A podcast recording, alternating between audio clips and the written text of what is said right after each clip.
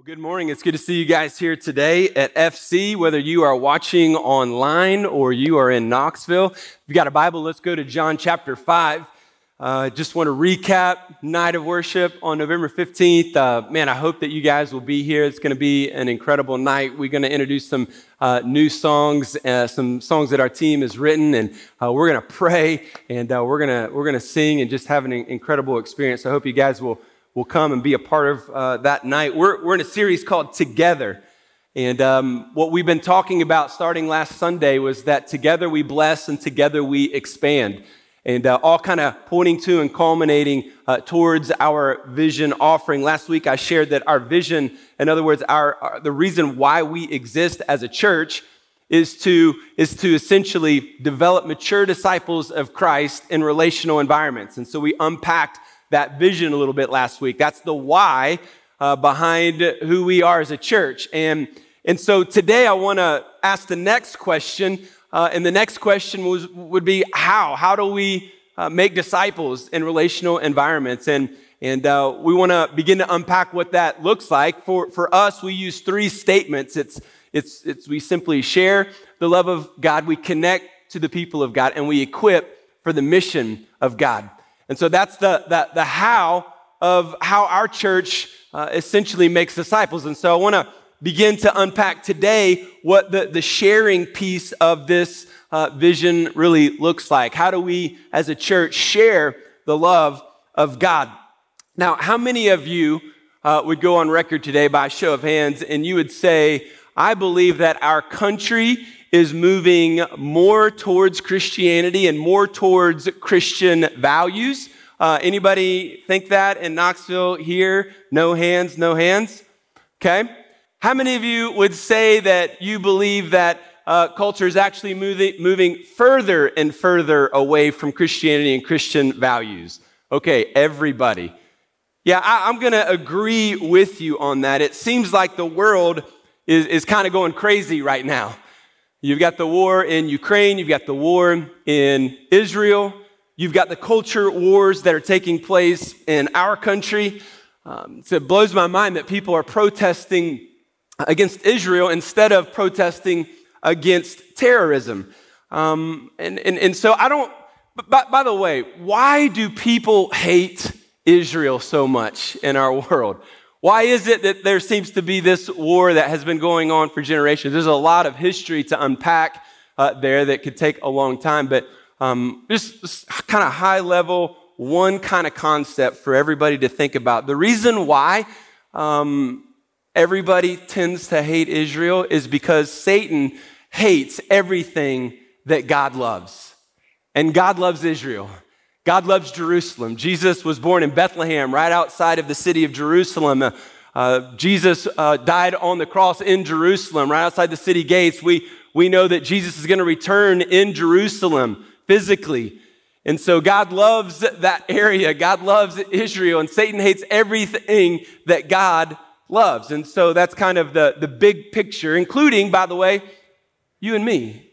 Satan hates God's church. Right? And so we see ourselves in this culture war here in our own country. Christian values are being labeled as this, you know, far right Christian nationalism. In other words, what they mean when they say all that is that you and I are crazy. America, though, hasn't always been like that. And when you think about kind of the phases of American culture, there was a time when our nation was actually helping advance the Judeo Christian values that that we hold dear uh, today. Uh, there, were, there, there was not only cooperation, but there was advancement. At some point, though, in our history, uh, institutions started to be not okay with Christian values, and prayer was removed from schools, and um, there, were, there was tension. But, but even when that was going on, our, our culture at that time uh, wasn't like they were pressing against uh, Christianity. Um, they were, in fact, still helping the church in a lot of ways. I mean, even into the 80s and even into the 90s, I mean, we had youth pastors preaching at school assemblies and uh, doors open wide to uh, uh, our, our, our, staff and, and, and, leaders. And, and so something happened, though. I don't know when, maybe in the early 2000s, 2010s, when um, institutions and schools and, and whatnot became very hostile towards Christianity and even now condemning Christian values. A recent study by Pew Research proves this. Um, 50 years ago, uh, 90% of our country were Christians. They said they were Christians. And so, um, you know, it was, it was kind of the, the, the, the popular or, uh, you know, most people were embracing uh, similar values.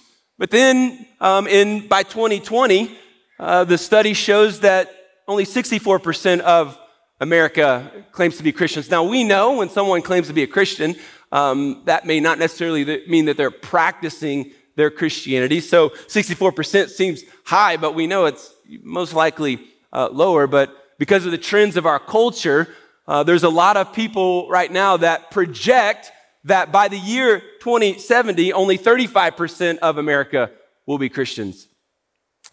Um, again, 35% might be who, people who claim to, to, so it might even be uh, smaller than that. So, how are we going to reverse this? How are we going to get the gospel to our city? How are we going to get the gospel into the hearts of those who are lost? How are we going to raise a generation of young people to not just embrace Christian values, but embrace Jesus as their Lord and Savior? Where do you think the help is going to come from? Is the help going to come from our school systems? No. Schools aren't coming. In fact, one of our own teenagers tried to hang a poster up at Maryville High School uh, two weeks ago uh, just to invite kids to be a part of our dodgeball tournament, amongst all the other activities that students invite um, you know, their friends to join. But because it was a church related function, she was told she was not allowed to do that. Now, that could have been a rogue employee. I'll give them the benefit of the doubt. Um, I think the reason was stated separation of church and state, which is not in our Constitution, by the way, which is not a law, by the way.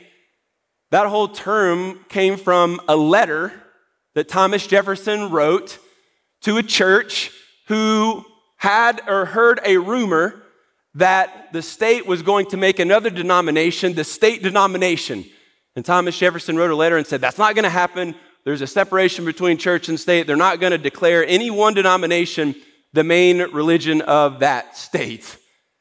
See, separation of church and state concept for Thomas Jefferson was to protect the church from the state, not to keep God out of school. So that's a very misinterpreted um, understanding. And so, if my kids went there or if I was an employee of that school, uh, I would do some research and find out because certainly they're not trying to violate um, our Christian students' right to invite their friends to school functions. Certainly, they would not, uh, in fact, do that. It's not a law, it's all about leadership.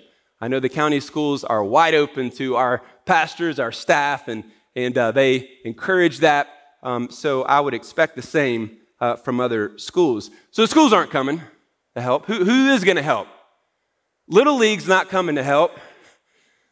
Little League's not going to raise a generation of men and women who love Jesus and, and, and, and, and value Christian morality. In fact, Little League takes more kids out of church than the Pride movement. Little League's not coming to help. Trump's not coming to save our country, uh, no matter who you want to vote for. It might get better in, in our opinions for, for a few years, but then somebody else will be elected. Like, he's not coming to save us. Politicians only use us as Christians uh, for vote. I mean, let's just be honest. Whoever's in the majority, they want to win, they want to be reelected, so they're going to go with whoever uh, is, is, is the, you know, the majority. And so um, the state's not coming to help us. The, the, the state's not going to create any laws that are going to create warriors for Jesus. Um, morality is not going to grow based on anything the state would, would actually uh, do. So, where are we going to get the help from? The early church exploded. I mean, exploded under the persecution of the Roman government. The Roman government hated Christians, they killed Christians, and yet the early church exploded. See, the church can and will flourish under persecution. Christianity will grow despite the condemnation of our culture. Nothing is going to stop God's church from advancing and growing. Christ doesn't lose. Christ will not lose. Christ cannot lose. Amen? So, how's it going to work? How's it going to work? Who's coming? Nobody is coming to help us. God's plan, though, is to spread the gospel and make disciples through his church. You and I. Nobody else is coming. It's on us. It's me and you. It's God's church. That's the plan. The only help we have comes from the only person we need. His name is the Holy Spirit. And we have ready access to him. He fills every single one of us. And so God is, in fact, calling you and I to make disciples. Now, despite your personal problems, you're called to make disciples. You realize that. I have problems. You have problems. The devil gives you problems to distract you from God's mission. God might give you problems to grow you in God's mission. Either way, despite what we are facing individually, you and I are, are called to be a part of the mission that God has given us to make disciples, right? So, how do we do that? Well, it starts by being willing to share the love of God. So, let me unpack what that looks like uh, today. First, in Matthew chapter 4, verse 19, Jesus famously said, Come and follow me, and I will make you wealthy. Come and follow me, and I will make you a good moral person. Come and follow me, and I will provide a great nation for you. No. Come and follow me, and I will make you a fisher of men. There's a lot of things that I might ask Jesus to make me or develop me into. I might want to be a better leader, grow a business, do, you know, a lot of different things, have a great family, be, be wealthy or, or, or successful. But Jesus promises that when we follow him, that he in fact will make us or develop us into someone who fishes for men. In other words, that we would, we would share the gospel, we would, we would be able to, in some ways, in the sphere of influence that we have, point people to Jesus. Now, some of you would not get up here and preach a message. That's what God has called me to do. Some of you very easily sit across a, a table drinking a cup of coffee and you can share the gospel with someone and lead them to Christ. Some of you are gifted at that. Some of you maybe aren't there yet. So, what can you do? What and how do we do this? I mean, Jesus modeled this to us. He invested in the 12 men. Uh, over three years, he developed them, he made them, which gives you and I hope, right? We're not where we need to be today right? But, but we, when we are following and trusting Christ, He grows us, He, he develops us into someone who can do this in a better way, gifted uh, and who has the Holy Spirit within us. Jesus wants you and I to develop into this person who can share God's love, who can be a fisher of men. That simply means they're going to be an influencer, someone who invests into others, that plants seeds of hope of the gospel and so let me give you three points today that practically show us how you can do this better and how we do it as a church. First of all, we've got to be willing to share our life. You got to be willing to share your life with people who don't know Jesus. You've got to be willing to be in relationships with people. Uh, I, I, I believe wholeheartedly that God wants us to develop these relationships. You cannot share God's love by simply hiding in the walls of our church and the walls of your neighborhood or your home, you actually have to share your life. Now, it seems so simple to us that we would share our life, and as we live, we would invest into our relationships and our friendships and our families and our co workers. But you see, God really does this on purpose. In Acts 17, uh, verse 26, it teaches us that God determines where you and I are going to live and when. And so God has positioned you in your home in this community, in this state, God has, has, has showed you this is where you're going to live and do life. This is where He's called you to be because you're here for this season, for right now. And so God has called you to do that in a specific way. He's given you a sphere of influence. You've got your family, you've got your close friends, you've got your extended friendships, you've got your coworkers, you've got a community and city and state around you. Right? This is the influence that God has given to you. Some of you have great influence. Many people, you know, are under your leadership. Um, maybe, maybe you feel like yours is a little smaller. Doesn't matter. Whatever influence God has given to you, we steward that well. Here's what Jesus tells us to do in Matthew 5 16. You're familiar with this. He says, Let your light shine before your sphere of influence, that they may see your good deeds and praise your Father in heaven.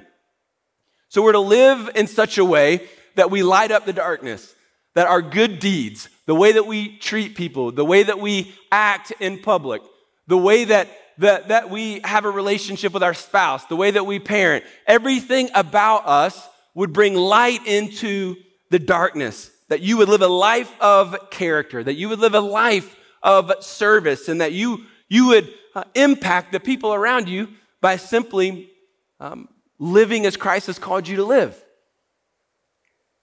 One of the strategies that we talk about here is simply called invest and invite. We invest in relationships, we, we grow those relationships we have friendships uh, with people that aren't connected to a church, that don't know Jesus. And, and, and, and because we are investing in that, we're going to dinner, we're hanging out at the ball field, we're going to games together. We're investing because we truly care about people in, in a relationship. We're sharing our life. And then at the appropriate time, we invite them to church. We invite them to an event. We invite them on a Sunday morning. You know, most Sundays are great Sundays to invite people to come to church. Specifically, when we do a Christmas series, that is a great time to invite people to church. When we do a night of worship, that is a great opportunity to invite people to church. You can invite people to your small group. You can invite people to men's uh, uh, breakfast and, and women's uh, dinners and, and, and, and whatever event that we are doing. This is a way that you can in, in, in invite people who are not connected to a church, that they can experience other Christians, they can be under the preaching of the gospel, and they can be encouraged by the Holy Spirit of God. Now, think about this. Knoxville, stay with me. How many of you, by show of hands, Taylor, look around in just a second, when you came to faith in Jesus, in other words, when you got saved, when you put your faith in Jesus, it was at a church service, a youth service, it was, it was at or on a campus of a, a local church. How many of you, by show of hands, when you came to Christ? That is almost everybody in this room. Doesn't it make sense that if this room in, in Knoxville, our student uh, area, when they, when, when they meet on Wednesday nights, doesn't it make sense that if this is where God tends to do that work the most, doesn't it make sense for us to try to encourage people that don't know Jesus into this room? It, it does to me. If this is where most of it, uh, most of us experience the Holy Spirit and, and God changed us, it only makes sense that we would invest and invite people into this room, into these, these spaces, into these relational environments, so that they can hear the gospel and the Holy Spirit of God works in and through their life and they give their life to Jesus. There was a survey once, and statistically, they found that 82% of unchurched people, people who don't go to church, would actually attend church if they were invited. Eight out of 10 people would, would come if they were invited. However, the same study revealed that only 2% of church members will ever invite an unchurched person to church. It's bizarre. It's bizarre. Let's not let, let that happen to us as a church. Let's be free uh, and gracious with our invitations. Let's not be afraid of people rejecting our invitation. But um, they might reject me. They might get upset. So it's not about me, right? I'm going to plant a seed. I'm going to plant a seed. So you should come to church. We'd love to have you, right? That should be something that we can regularly do. We're investing in relationships so then we can actually invite them into environments where they're going to hear the gospel. Let your light shine. And then God does the drawing, right? God is the one that actually leads people to make these decisions, right? We invite people into our life. We share our life. Invite people into your home. Watch the game. You know, invite people to meals. Invite people to breakfast. Do that intentionally with someone who is far from God or someone that does not go to church. Why? So that you can you care about them in that way. You're sharing God's love in that way. You're letting your light shine in that way. People will accept your relationship before they'll accept your religion. And some of us are just not real busy with that.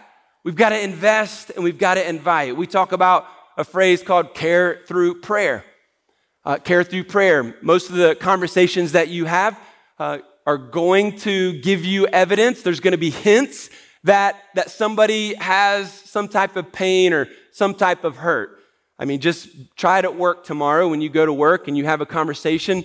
At some point in the first few minutes, they're going to talk about something that's frustrating in their life. Something about family, something about, you know, uh, their, their personal finances. So, something is going to come up. And it might be a slight statement or it might be, you know, a deeper statement. But if you're listening, you can hear that there's some frustration or pain point in their life. And instead of doing what most, you know, Southern, you know, good old Christian people do, you know, I'll be praying for you, you know, and then never do it. Why don't we make it a habit that when we hear that pain, we say, you know what, can I just pray with you for a minute? And we give a 20 second prayer. We're not, you know, we're, we're not going to put them to sleep with this prayer. We're just going to say a short prayer that God, would you heal the situation? Would you show your grace in this situation? In Jesus' name, amen. You know, I think a seed like that could transform someone's life, could encourage someone who's really struggling today. Right? Be willing to invest like this, be willing to share your story, how God saved you. Right? How did God save you? How did you come to faith? Well, you could say that in 60 seconds or less. You could give the long version or you could give the short version. But, but long story short is I was lost and I realized that Jesus came to save me from my sin and I, I committed my life to him. And since then, man, God has transformed my life. Just be willing to share your stories. I, I think some people are just simply ashamed of Jesus. Single ladies, for a second. Single ladies, I, I want you to think about teenagers, right? Girls, think about the perfect guy, right? What he looks like, character qualities, virtues, get him in your head, right? Let's say that you meet that guy today and he says that I want to date you and you want to date him. So you make the decision that you're going to date. And he said, this is, the, this is the only catch. The only catch about this relationship is that we can't be seen in public. So when we go out on a date, we're going to drive separate cars. Right? When we're in public, we can't hold hands. We're not going to talk. Right? Uh, we can only do that in private. What would you think about that perfect guy? That he's ashamed of you. Why are so many Christians saying and thinking that our faith is only a personal matter? And I just want to keep that to myself. And I pray at home and I I study at home and I watch online only and, and I don't want to be around. So, sometimes we've got to just be honest with ourselves and ask the question Am I just ashamed of my faith? Am I ashamed of Jesus?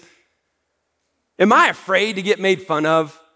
And I'm, am I afraid for people to laugh at me because of my faith?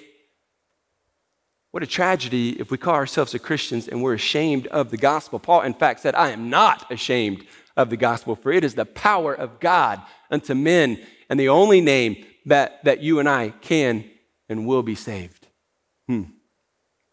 Some of us are ashamed. We, we, we want everything uh, that Jesus will give to us, but we don't, want to, we don't want to be seen with him. What kind of faith is that? I think it's, I think it's weak at best, maybe non existent. When we say share the love of God, we mean share our life, right? in, in, in, in everyday life situations that, that come our way. All right, let's look at John chapter 5. This is, a, this is a passage of scripture where Jesus does, in fact, share his life in the moment. In John 5, verse 1, it says, After this, there was a feast of the Jews, And Jesus went up to Jerusalem. Now there is in Jerusalem by the sheep gate a pool in Aramaic, Aramaic called Beth, Bethesda. Uh, by the way, they have uncovered this. I've been there and I've seen this uh, sheep gate. I've seen the pool uh, with my own eyes. Very cool, uh, which has five roof colonnades. In these lay a multitude of invalids, blind, lame, and paralyzed. One man was there who had been an invalid for 38 years. When Jesus saw him lying there and knew that he had already been there a long time, he knew what was going on with this guy's life. He said to him, Do you want to be healed? Do you want to be healed? Now, when you read that, what do you think the guy's going to say? no, I'd love to be an invalid and lay by the pool of Bethesda for the rest of my days. Of course, he wants to be healed, right? Why does he ask him this question? I, I think it's important that you and I ask good questions. You know, when someone talks about their, their, their pain, whether it's a relationship, their frustrations, well, do you want God to give you the answer to that? Well, then, yeah, well, then you're going to have to seek Him, right? The sick man answered him just like we would expect, sir. He says, I have no one to put me into the pool when the water is stirred up, and while I'm going into step, eh, while I'm going, another steps down before me. What is he talking about? Well, there was a myth uh, that when the water stirs up, there's some kind of bubbling spring there. So it, it you know, think of uh, Old Faithful if you've ever been, you know, out west when the geysers that explode. There's some type of, of geological event here where the spring would bubble. And there was this myth that if if you could get into the water when it's bubbling, they thought angels were like stirring the water and then you would be healed. But this invalid was unable to get his body into the pool first because only the, the person that got in first would get healed. That was the myth, that was the belief. And so when Jesus asked him the question, he kind of redirects Jesus to, This is what I think is going to heal me. Now, how often does this happen in our everyday lives when you talk about faith? Someone, instead of going to Jesus, will go, Well, I think if I just live a good moral life, I'll go to heaven. I think all religions go to heaven. You know, I, I, I think if we do this, or I think, listen, it doesn't matter what we think, does it? It only matters what our Creator has created for us. And so we have to seek the truth. We don't seek our own truth, we seek the truth, the way, the life. And so we've got to seek Jesus. And when we become a, a person that seeks out the truth, we will, we will pursue Jesus. And so th- this guy, he doesn't understand what, what, what's going on at this point. But Jesus says in verse 8, Jesus said to him, Get up, take up your bed, and walk. And the man does. He gets up and he's healed immediately. Now, this upsets the Jews. They are persecuting Jesus because he healed on the Sabbath and and, uh, and all of this tension. You know, this is part of why they don't lo- like Jesus and why they want to get rid of him because he's doing things that they can't explain. But this man that Jesus heals, he's hurting. He's got a need, just like so many people we interact with. The man didn't ask for anything. Jesus asked him the question Do you want help? Right? If you don't want help, Jesus can't help you. If, you if, if your friend doesn't want God's help, there's nothing you can do. All we can do is ask the question and pray for them.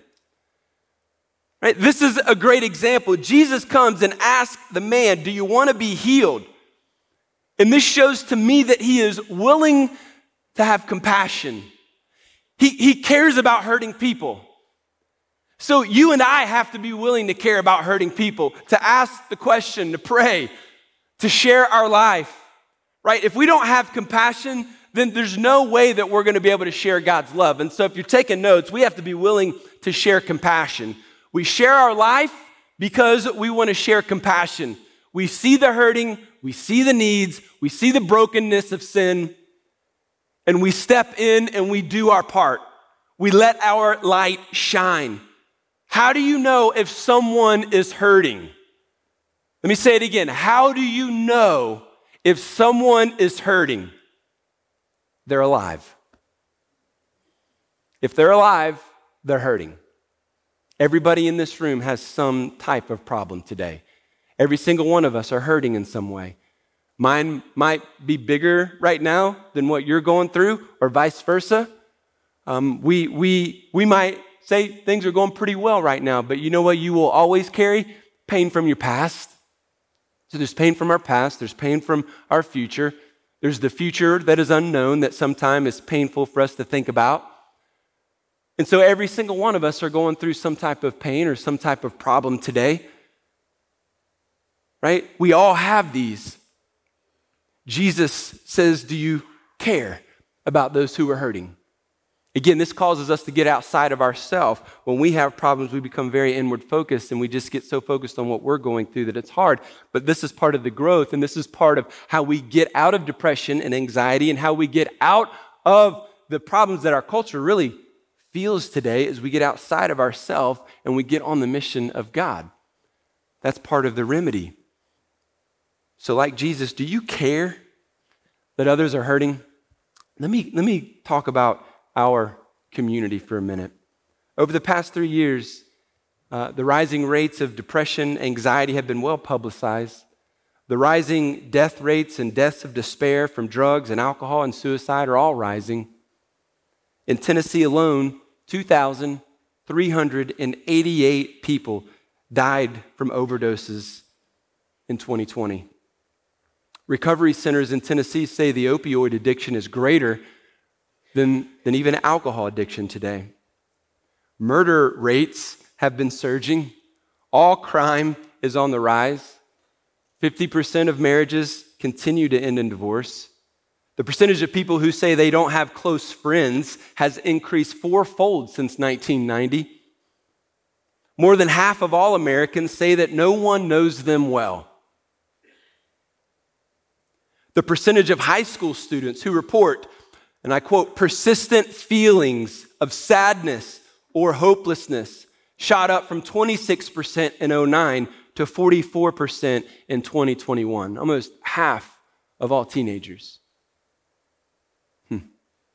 There are around 8,500 children in foster care across the state of Tennessee currently, and around 450 kids that are up for adoption at any time in our state.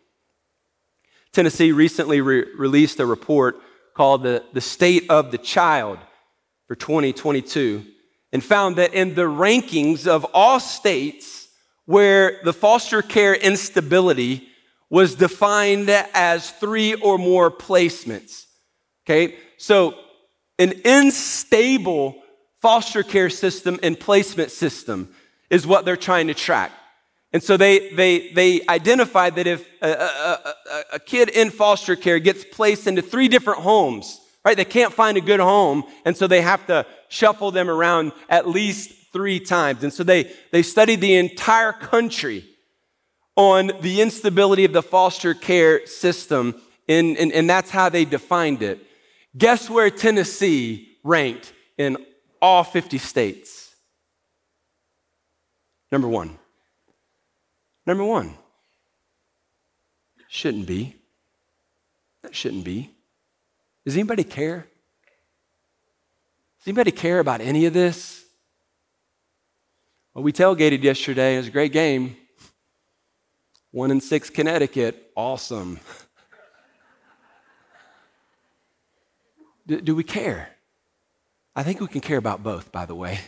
I think we can, we can care about football but I think we can care about the things that are most important.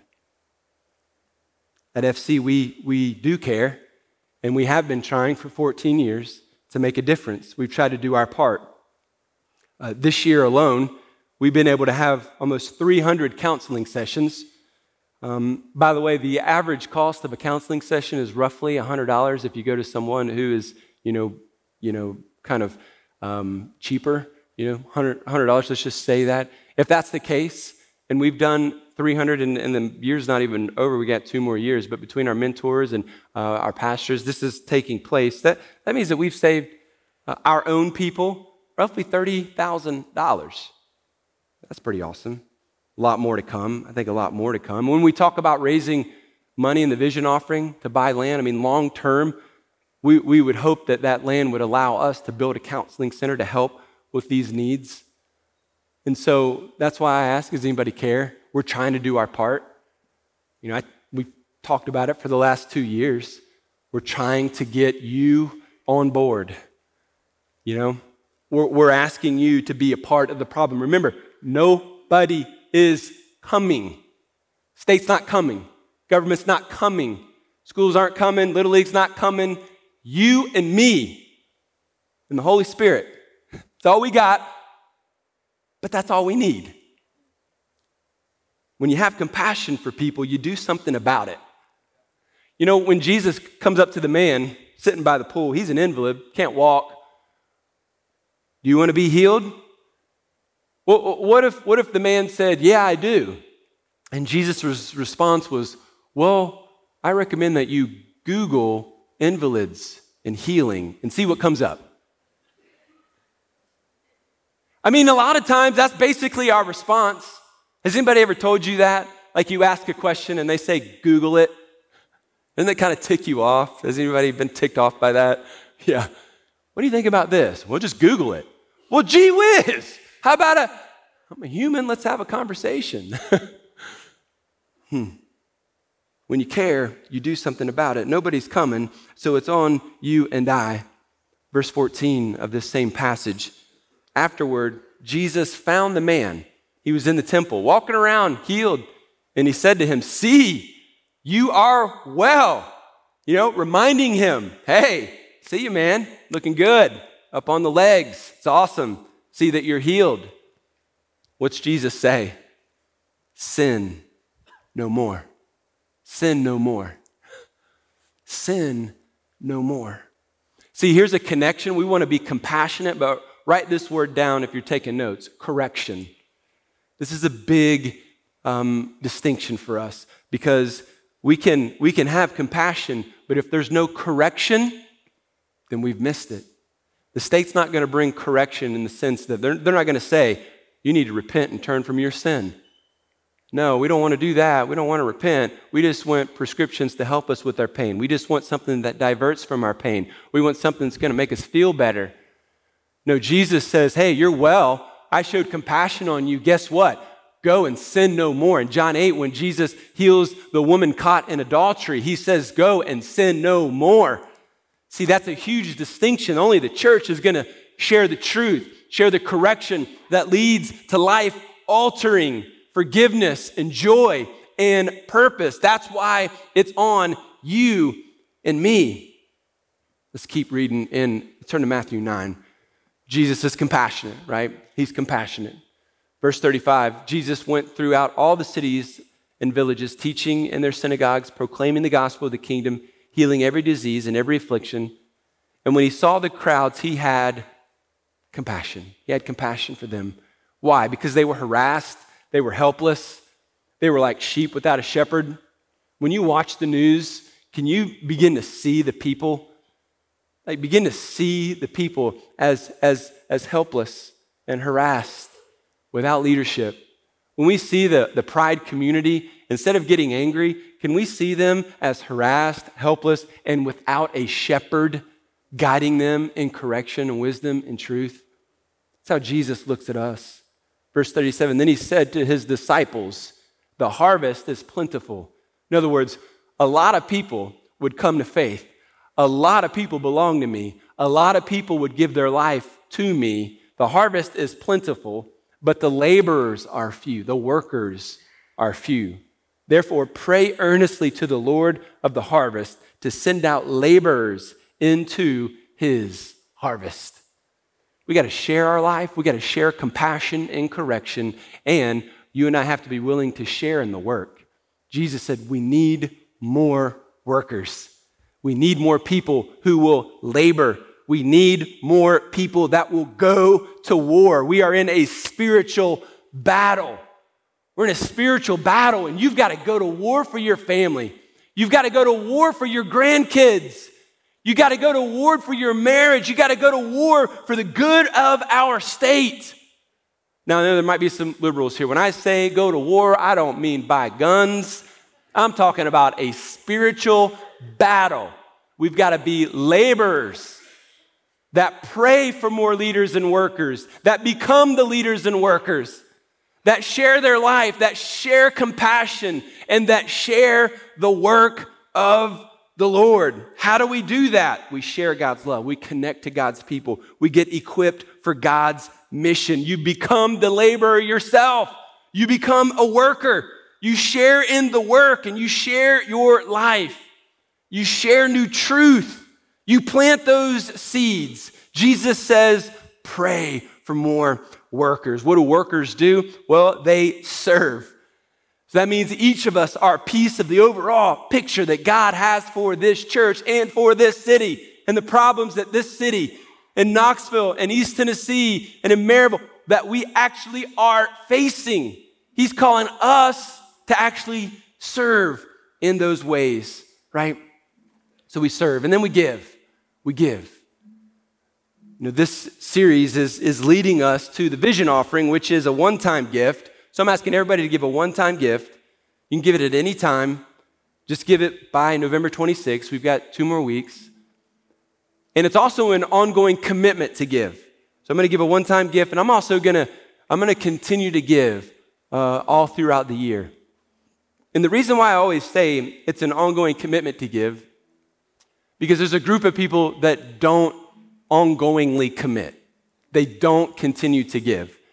Um, we have a group of people that have been giving faithfully for many years. And all the things that we get to experience today is in large part because of their faithfulness. But there is a group that doesn't. And we ran some numbers this week, and, and actually, based on our attendance, and I'm also including all of our online attendance. So, everybody that watches online, you're in this number. And if you're watching online, getting fed and being a part, then we would expect you to, to be a part of this vision offering as well. And we found that basically about 20% of our people are giving regularly. There's about 80% of the people that aren't giving at all. That's a lot of people. It's a lot of people that don't give anything. So if that 80% would step up, we'd be able to do a lot. But let, us be a little gracious. Let's be a little gracious and say, I forgot to carry a one, okay? And 50% aren't giving, okay? 50%. How many coaches and anybody that played sports ever heard your coach give a pregame that said, All right, guys, I know it's been a rough week. A lot going on. But when we go out there tonight on that field, I want you to give 50%. Want you to give 50%, guys. Don't give it all. Don't lay it out. Not tonight. It's been too hard of a week. Of course not. Never heard that. You're told to lay it all out there. You're called to surrender it all. called to give everything that you have. So many Americans, so many Christians they don't give anything they have sometimes financially to the work that God has for us. If the people who aren't giving just gave $400 a month, $400 a month, that's a cell phone bill if you have a large family like mine. If you gave $400 a month, that'd be $7 million that you watching at home could help provide. You in the room in Knoxville, you in the room here. That'd cover a lot of ministry in this city. If you gave $500, a one time $500 gift, that'd be $750,000, which means we'd be, we'd be well on our way when God opens the door to purchase land to be able to do that. See, you're lying to yourself if you say you love the Lord, but you don't give to the Lord's work. I don't mean to offend you, but I don't want you to lie to yourself. We've got to take our next step We've got to take our next step as a church and as a people. Let me close with this. You see, you got to remember that someone shared with you. Someone shared with you. In the early 1920s, there was a church planted in Knoxville called Grassy Valley Baptist Church. That church began to grow and they moved locations and they ended up changing their name to Grace Baptist Church. It's where my dad was the pastor. He went there in 1988, served there for gosh, 40 almost years, I think. A lot.